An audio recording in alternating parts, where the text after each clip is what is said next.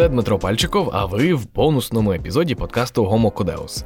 Перший сезон закінчився, ми поки розробляємо другий. І я злапав себе на думці, що якось ем, наше шоу зникло взагалі з радарів, так якось сумненько стало. Тому ця ідея була така спонтанна. Цей епізод для таких найбільш палких кодеосів, тому що він буде про музику. Багато людей нам писало, що їм сподобався наш музичний супровід. І ось я зібрав найприкольніші треки, які звучали впродовж першого сезону нашого шоу в усіх серіях, і вийшов такий плейлист Кодеуса. Але перед тим як їх увімкнути, не можу не поділитися з вами трошки статистикою по першому сезону, по тому, хто ж нас слухав і скільки нас взагалі. Що ж, загалом наш перший сезон прослухало 14 тисяч людей. Найбільш популярним став епізод шостий з Оленою Томків. Вона працює в Apple, це про якраз її пригоди в компанії. Так, ви напевно пригадуєте, як вона шукала українськомовну няню в Каліфорнії, брала участь у створенні айфона 10-го. Ми ще говорили і про серіал Тед Ласо. Дуже класний. Я, до речі, після цієї розмови його подивився, і ну, мені дуже зайшов, і я теж його дуже раджу. Так, The Morning Show ми говорили. Так ось він набрав 1800 найтрошки більше переслуховувань. Він, до речі, став і найдовшим за хронометражем майже 45 хвилин. Тобто, це по суті в середньому вдвічі більше, ніж зазвичай усі інші епізоди. Якщо говорити про гендер, то 52% слухачів це жінки, слухачки. Нам вдалося зберегти також гендерний баланс: 5 історій українок та і 5 українців. 75% слухачів це люди від 23 до 34 років. В Google Podcasts на подкаст підписалося понад 400 людей, понад 400 користувачів. Apple Podcasts, на жаль, не дає такої статистики. Але в Apple Podcasts у нас 99 оцінок і рейтинг 5 з 5. Тому дякую вам, що слухаєте, і сподіваюся, ви впізнали себе у цій статистиці. Думаю, цей епізод буде гарно слухатись на пробіжці під час тренувань в залі або якоїсь хатньої звичної такої роботи. Мені, до речі, також цікаво, в які спогади чи просто в які роздуми вас заносила ця музика, от як ви будете її слухати. Обов'язково напишіть про це в Apple Podcasts у відгуках. Тому починаємо. Перший трек він мій найулюбленіший. Ця музика якось так наповнює, бадьорить і просто надихає. Я сподіваюся, ви теж це відчуєте. Словом, приємного вам прослуховування.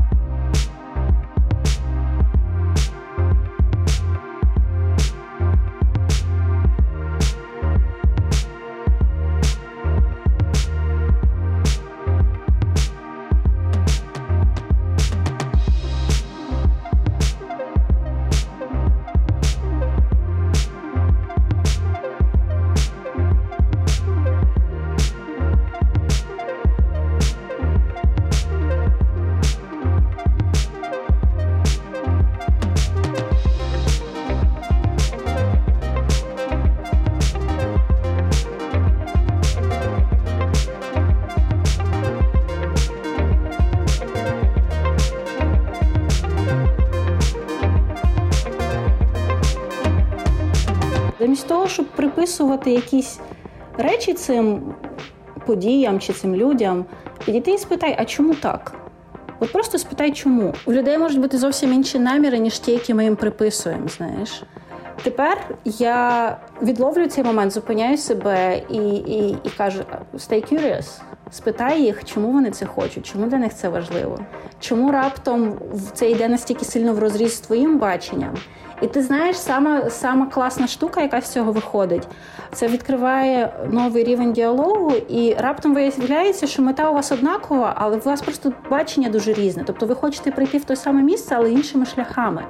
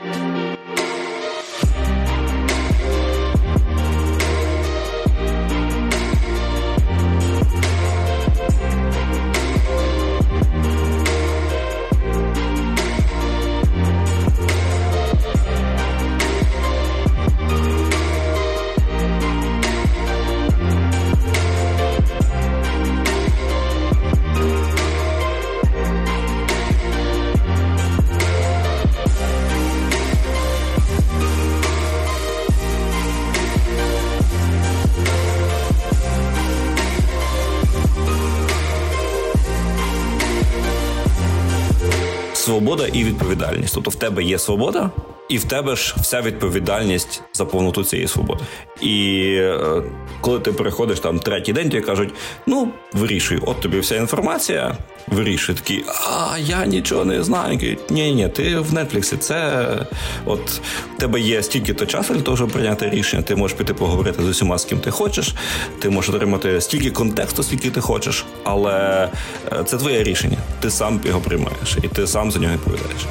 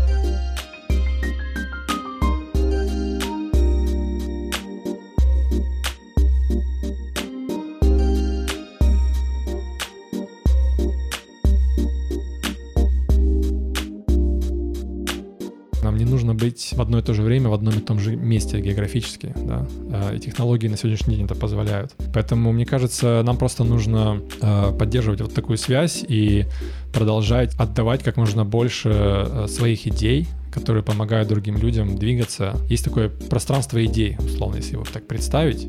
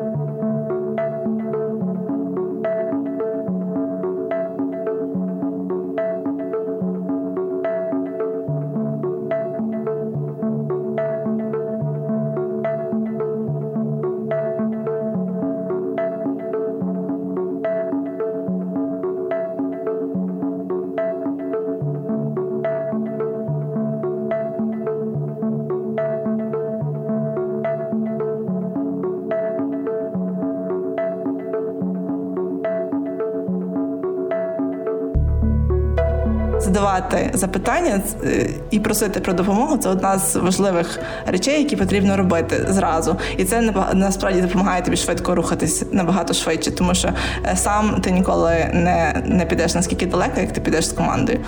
І якщо ти попросиш про допомогу.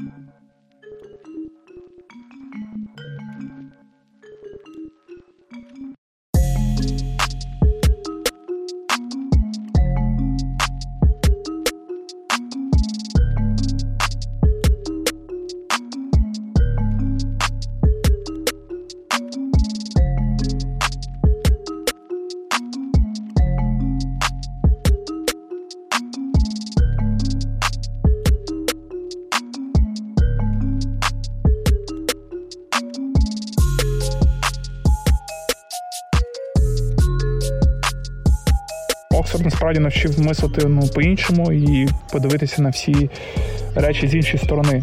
Тому що там не було що такого поняття правильно не було або неправильно. Тобто там зараз була дискусія. І це було ну дуже цікавий досвід навчання, тому що до цього в мене його, на жаль, не було. Тобто, зараз була якась правильна позиція.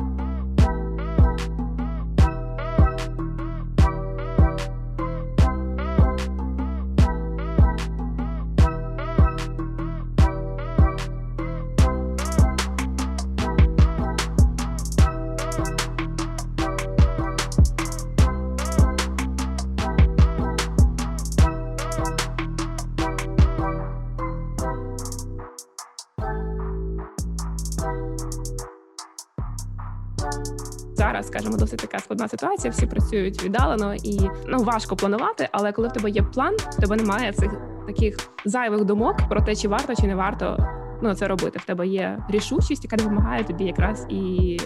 І виконати завдання, і не потрібно скажімо, себе карати цими займими думками за те, що тебе не вийшло це зробити. Треба просто розуміти це, прийняти. Ти рухався там цього дня в правильному напрямку. Треба, скажімо, можливо, себе винагороджувати за рух правильному напрямку. Розумієш?